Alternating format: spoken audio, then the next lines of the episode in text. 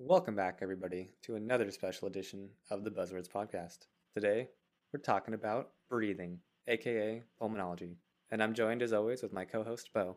How you doing today, Bo? Hello, everyone. I am doing fantastic. So we are running Pulm today. We have a little presentation in addition to our podcast. So if you're listening to this through our podcast and you go, "Hey, I don't have time to listen to the video as well, or I don't want to," hop onto our website. We'll have the slides there with a lot of high yield information. So uh, we don't want to leave anyone out. We want everyone to get all the information uh, that's available, and we'll make sure that today, regardless of how you're listening or watching us, uh, you will be able to understand everything we're seeing and get the most out of this next couple minutes. All right, You Bob, know it. What, Let's jump right in. What are it. you uh, drinking today? I am drinking honey wheat from North High Brewing Company. Very what nice. are you drinking? I'm drinking the Pineapple Farm Hazy IPA. Nice. It's actually a local from Coronado Brewing Company, so I'm very excited. cool. Well, shall we crack them? Let's do it. The battle of wits has begun. It ends when you decide and we both drink it. Bring us two Absolut martinis. You know how I like 'em straight up. Why is the rum always gone? Sort of an oaky afterbirth. detain a blighter for enjoying his whiskey. What was that? Now that's high yield. Cheers. Buzzwords. All right. So, Bobby, Yeah. first patient today comes in. It's a 70 year old guy. He goes, I've just been getting more and more tired. It's harder for me to walk, you know, three or four blocks, and I can't sleep lying down. And you see this chest x ray. Can you describe for the listener what you see in this chest x ray and what you think the diagnosis is for this gentleman? Yeah. So, based off the clinical vignette, it sounds like he might be having some congestive heart failure, and this chest x ray definitely supports that. Um, what I see is a lot of hazy opacities that are not really localized to any specific area, maybe a little bit worse in the bottom. Uh, I would describe this as kind of a fluffy looking chest x ray, so I would think that he probably is having some pulmonary edema. Yep, definitely. And how would you treat that? I would give him some vitamin L, also known as Lasix. That's very nice. I've never heard it uh, described like that. But yeah, exactly. Heart failure exacerbation for the boards. You got to think about orthopnea. You got to think about dyspnea with exertion. And the management is diuresis, diuresis, diuresis. You want to get that Frank Starling back to an appropriate level. Uh, there might be a trick question in there if someone's in heart failure exacerbation. You might think like, oh, like you want to give them the protocols where uh, you know you save them, reg- save the heart regarding mortality, and that would be like beta blockers among other things. But remember, in uh, people like this, they actually need that adrenergic drive. So beta blockers would actually be contraindicated until you get uh, the patient more stable. So diuresis, diuresis, diuresis. That is the name of the game for this gentleman. Very good. Definitely. Not to be confused with diarrhea. Don't uh, recommend that on rounds as the treatment for Right. CHF. That's never the right answer unless. maybe. Regardless, I'll drink to that. Cool. Okay, let's see. So, a retired shipbuilder who now does construction work, particularly plumbing, part time, comes in complaining of cough, shortness of breath, and he's coughing up some blood. What is his most likely form of lung cancer? His most likely form of lung cancer will be a non small cell cancer. So, shipbuilding makes me think of asbestos. Um, I could also maybe think about smoking as well if I could make a leap there. But uh, I would think probably like squamous would be my guess, or non small cell if you're trying to be a little bit more general. Mm-hmm. Tell Yeah. me more. That's exactly right. So, um, this chest x ray that I showed you is actually a little bit of a trick because the most common cause of, or most common type of lung cancer in people who have asbestos exposure, especially if they smoke at the same time, is actually bronchogenic carcinoma. So, like you said, squamous or a non small cell.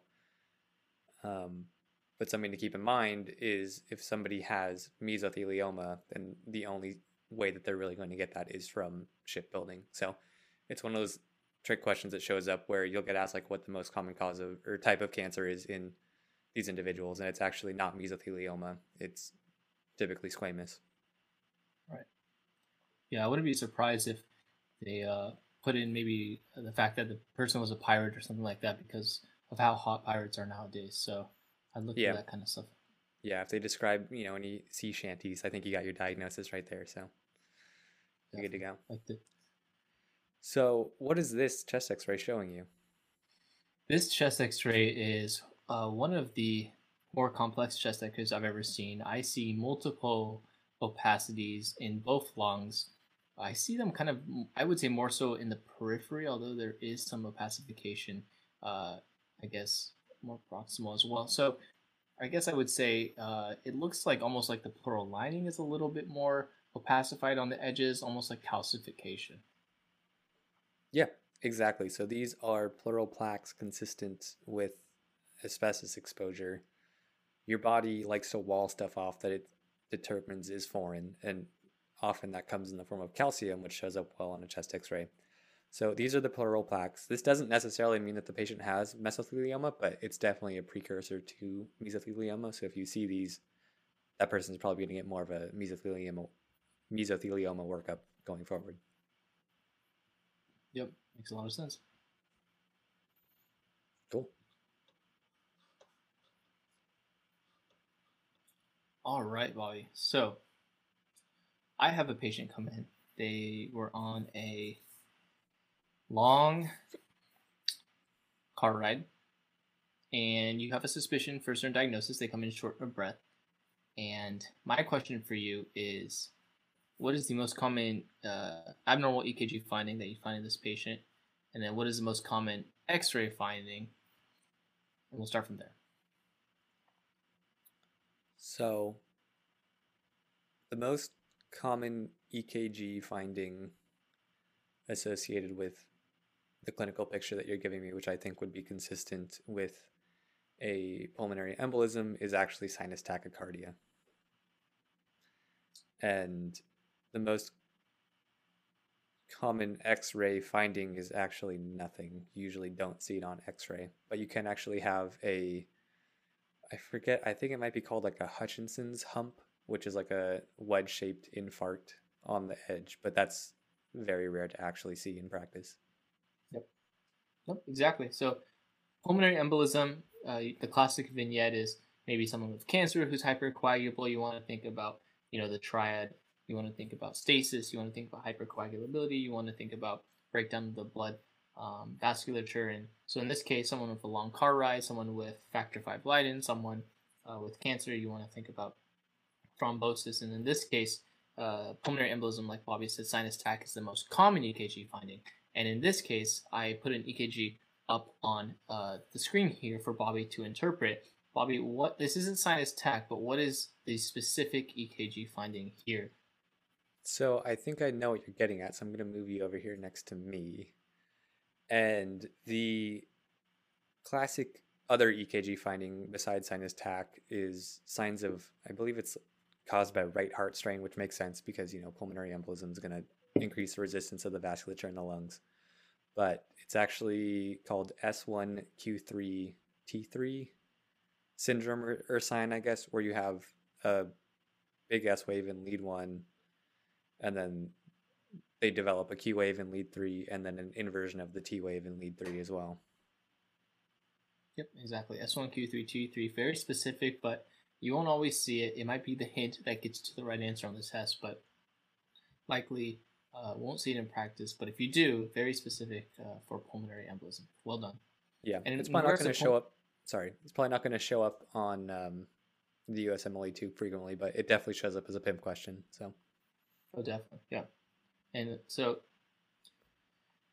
pulmonary embolism can cause issues down the line, of course, and you want to anticoagulate these patients. That's the treatment.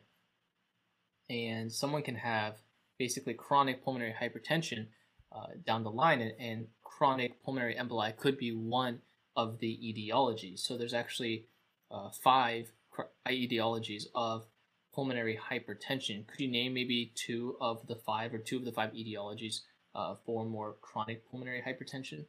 sure. So the uh, kind of gimme answer is always the classic um, idiopathic pulmonary hypertension.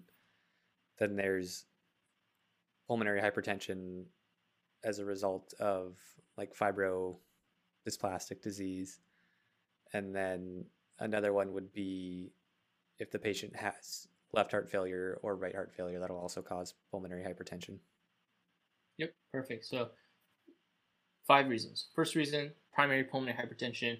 The gene that I've actually seen on USMLE exams is BMPR2. That's an heritable gene. Uh, it can cause idiopathic primary pulmonary hypertension. So, that's reason number one. Reason number two, left heart disease, which Bobby mentioned. Reason number three, remember lung disease. We have kind of uh, VQ mismatch. We have um, more pulmonary hypertension because of that. So, um, you could think of that as like sleep apnea, COPD, if someone's chronically in a high altitude, things like that. Uh, reason four is kind of what we alluded to here with pulmonary emboli. You have chronic thromboembolic disease. And then reason five is just miscellaneous rare disorders, um, kind of all fall in there. So that's kind of just the criteria uh, that you have to think about when someone has pulmonary hypertension. It's probably one. It's it's definitely one of those five. Cool. Since the fifth is just a catch 'em all. Otherwise, not specified. Well, I'll drink to that.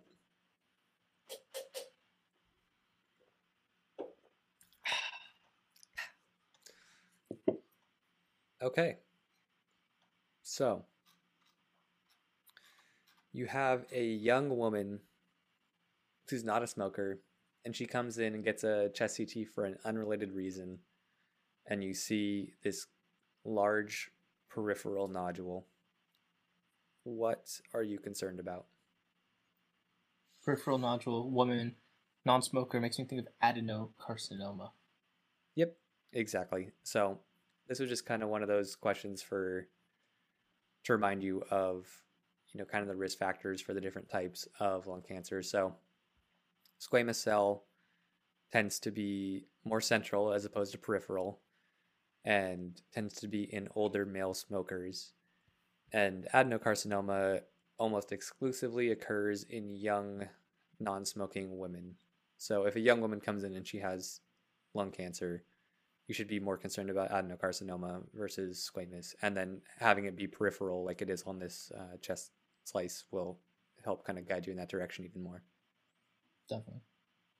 Very high yield. Nice. I'll drink to that, even though so far I'm uh, two for two. Mm-hmm. It's like you read ahead or something. We won't tell the listener how many times we've tried this episode.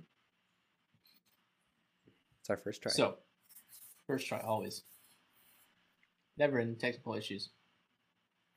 that was my brother who recorded the other episode in Minecraft. in, in Minecraft. uh, so, I have a 28 year old gentleman. He comes to the ED. He goes, Dr. Bobby, please help me. I have fever. I have cough. I'm weak. His blood pressure is fine. He's a little tachy. He has multiple needle tracks down his arms. And he's in sinus tach, but it's otherwise normal. His chest x ray reveals scattered lesions kind of throughout the periphery. And so, my question to you it's kind of a level deeper than what you're likely used to. So, don't feel uh, bad if you get this wrong. But Mm-hmm. what likely murmur would you hear in this gentleman? So, based off of the clinical picture that you're giving me and these imaging findings that are kind of concerning for probably septic pulmonary emboli secondary to endocarditis, drug induced endocarditis typically affects the tricuspid valve. So, I would be expecting a tricuspid regurg murmur, most likely. Fantastic. And one level deeper, if the person inspires, would it get louder or would it get quieter? It will get louder. Perfect. Yep. So exactly right. If you see on this chest X-ray, and for the listener at home, uh, you have chest X-ray could be non-specific, but you do see a little bit of a nodule in the right lung, and then on CT, you definitely see multiple areas, kind of of, of nodular opacities, and uh, that can kind of point you point you towards septic pulmonary emboli, especially in a drug user. And remember, typically endocarditis will be mitral valve and then aortic valve, but in a drug user, you think about tricuspid valve, and in this case, that's very true. You'd get that holosystolic murmur in the tricuspid area. That would be worse with inspiration because remember, when you inspire, you take a deep breath and blood comes back from the venous system, and therefore you'll have more blood being regurgitated uh, through the tricuspid valve, and therefore it would be louder. Very well done, Bobby. I'll drink to that kind of reverse Cheers. drink since you did so well. I have a uh, follow question to you. Do you think that this is this person's first bout of endocarditis? No. Why not? I would say probably based off the imaging, there's areas that are kind of like cavitary lesions or maybe like scar down lesions.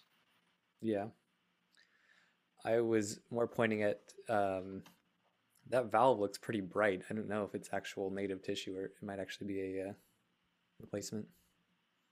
No, Bobby, that is so Deep cut. good. Yeah, Dab on the haters. yeah, that's uh You just pulled that out on me, and I'm the one that found this picture. So, well, I cannot confirm or deny, but I'm going to uh, just drink. Cheers. Yep, that's a great point. So, you have a guy come in. He's like a middle aged gentleman, may or may not have smoked in a previous life. And you get this chest x ray, and it's ominous because it has a positive arrow sign pointing to what appears to be a pulmonary nodule. What are you going to do? For, what's the first thing that you're going to do for him? You are going to see how that nodule has progressed by looking at prior imaging. Yep, exactly. So, solitary pulmonary nodules are easy questions for it shows up on the internal medicine shelf fairly frequently and then also will show up on step probably once or twice because there's kind of a complicated diagnostic algorithm that they want you to know that they can kind of try and catch you with if you don't know kind of the ins and outs of it. So, exactly.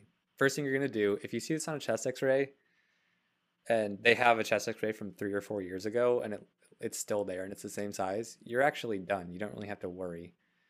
But if they don't have any previous imaging or it was there on previous imaging but it was like smaller and it's gotten bigger, then your next step is actually going to be advanced imaging, typically in the form of a CT scan. And then based off of that, there's a few different things that'll kind of further direct your workup and potential intervention.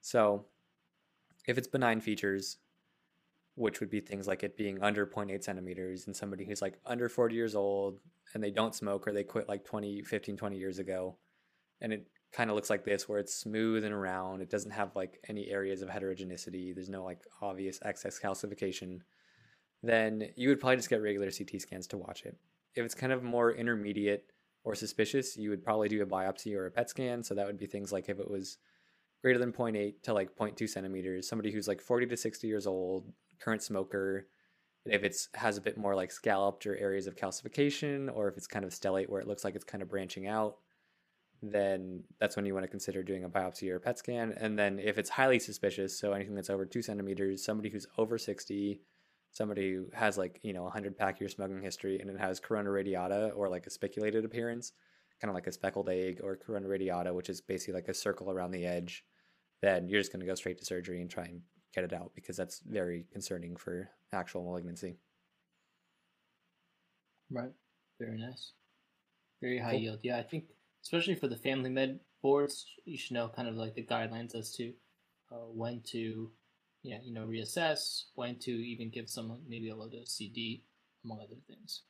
Definitely. So for the USPSTF guidelines, which the Family Med Shelf loves to test you on, I believe it's anybody who is over, or specifically it's male smokers who are over 55 and who have, I believe, over a 30 pack year smoking history. They will get annual low dose CT scans to check for development of lung malignancy. Yep. But that hasn't been proven to be effective in any other group because the incidence isn't high enough. Yeah, and there's a, a certain number of years that if you've quit, then you don't need. Um, Yeah, I believe if they've quit within the last 15 years, Mhm. then they're okay. The thing is, these guidelines are updated every couple years. So if you're not watching this right when it came out, I would double check those anyway. They're worth the USPSTF guidelines are worth knowing. They show up a lot on the Family Med shelf and even on step two. So Yep.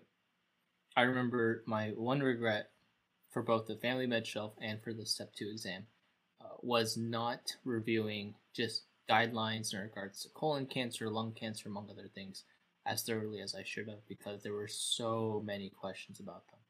yeah, yeah, definitely All right, well done, Bob. I'll drink to that. cool.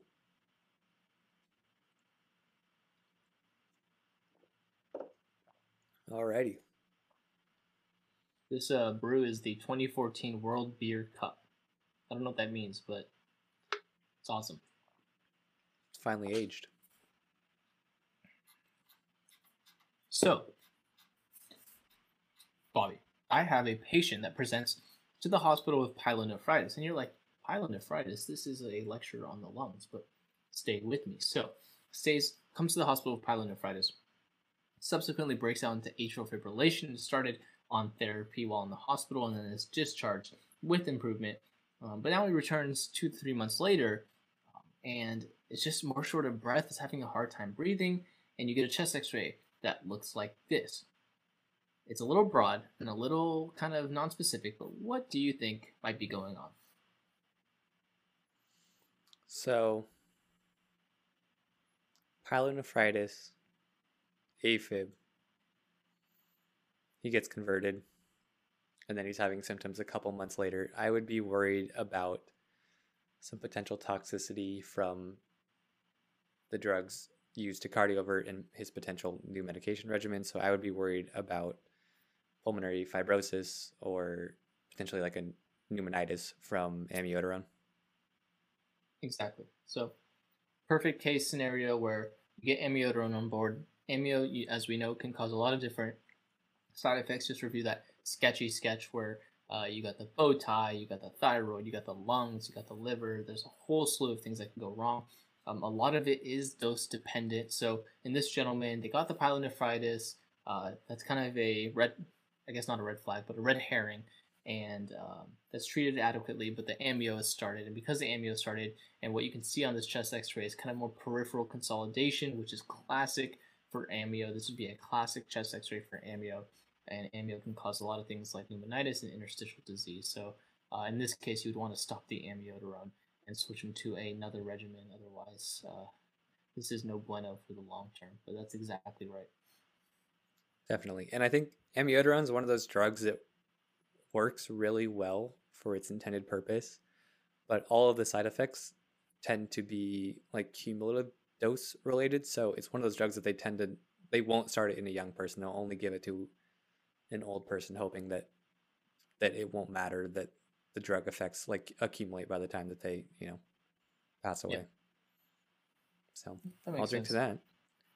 It's kind of like giving CTs. Right, exactly.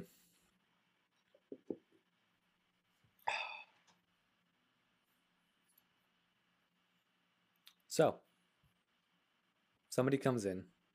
They recently had a bout of pneumonia, but they got antibiotics. They were recovering well, but they're still having some shortness of breath. So, you get a chest x ray just to see what's going on, and you see this chest x ray. Would you mind kind of describing what you see and maybe what you think is going on here? Sure. For the listener at home, the chest x-ray looks generally okay, other than the left lower lobe, where you cannot see the diaphragm. You can't really see the extent of the heart border as well.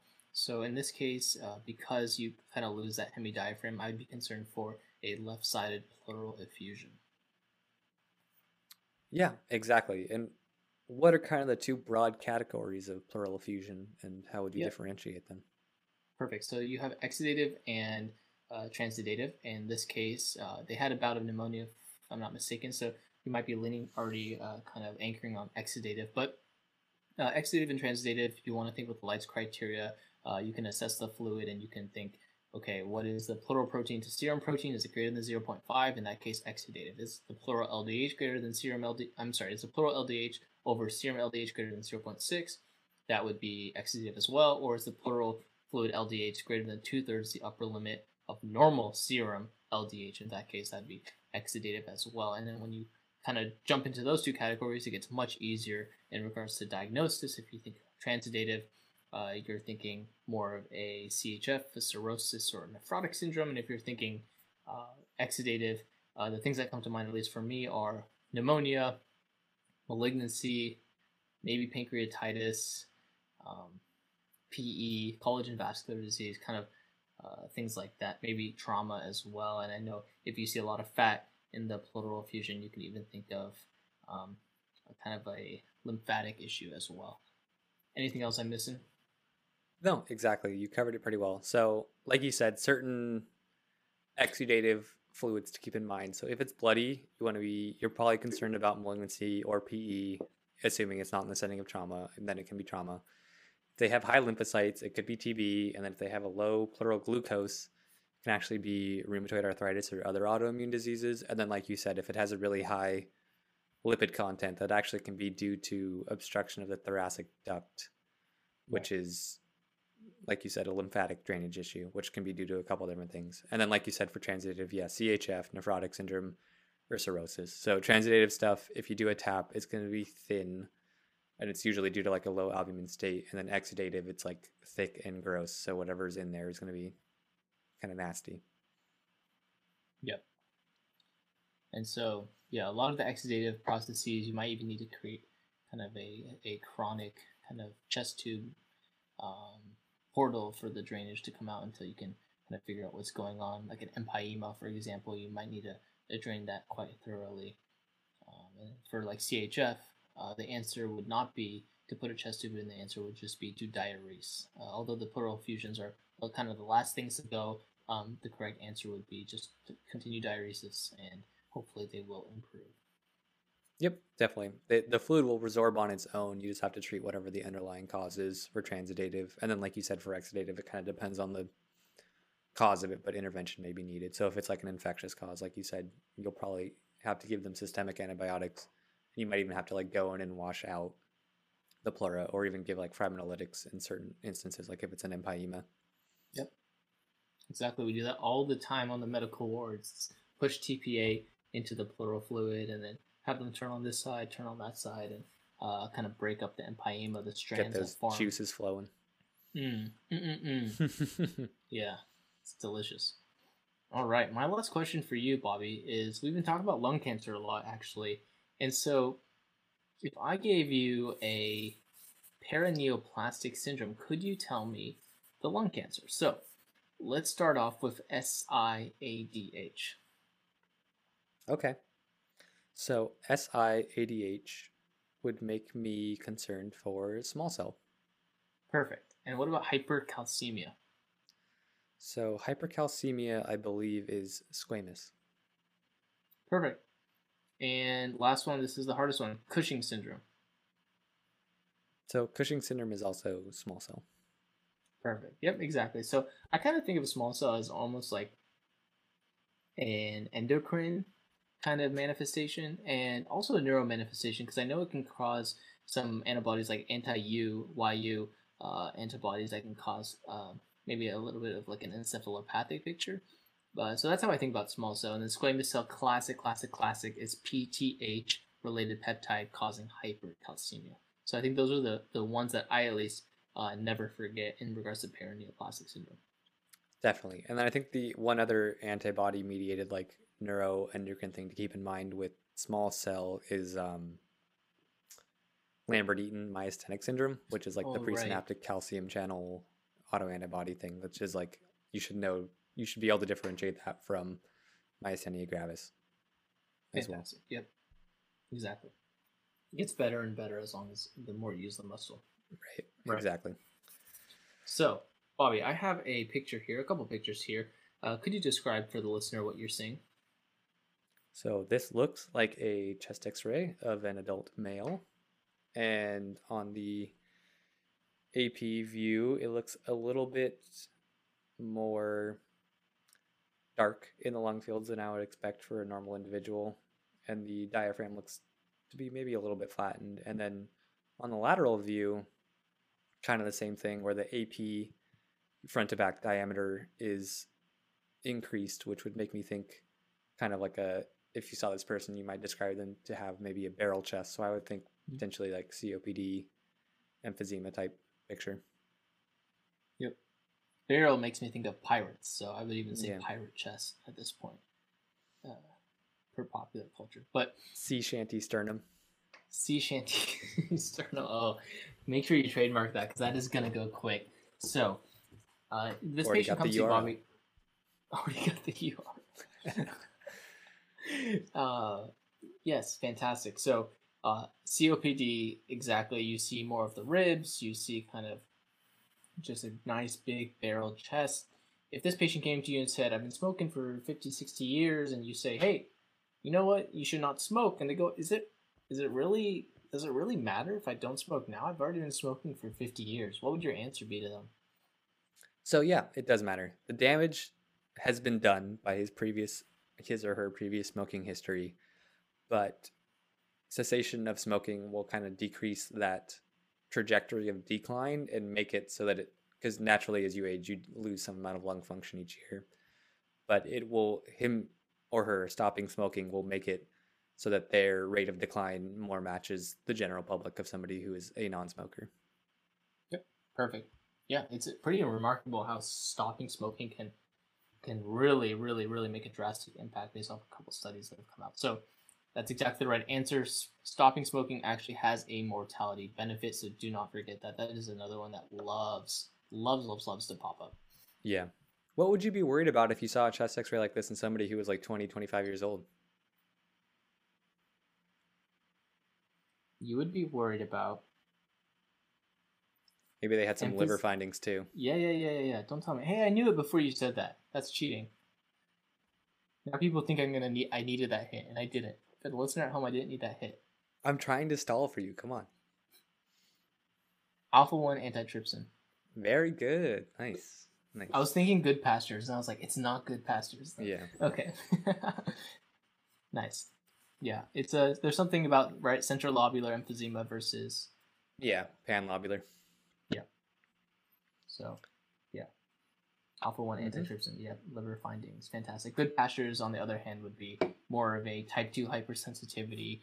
It would be kind of. You would probably have a presentation more of hemoptysis, and then you'd also have renal findings, not liver findings, but renal findings like a glomerulonephritis due to the direct type two hypersensitivity. Mm-hmm. That type 4 collagen, baby. Don't forget it. All right, that is That is it for today. that is it for today, Bobby. How was your brew? It was pretty good. I'd give it a 9 out of 10. I actually drank the other five of these, and I was saving this one for this podcast, and I was looking forward to drinking it. So, A nine out of ten. That is probably the highest uh, I think review you've ever given in a beer.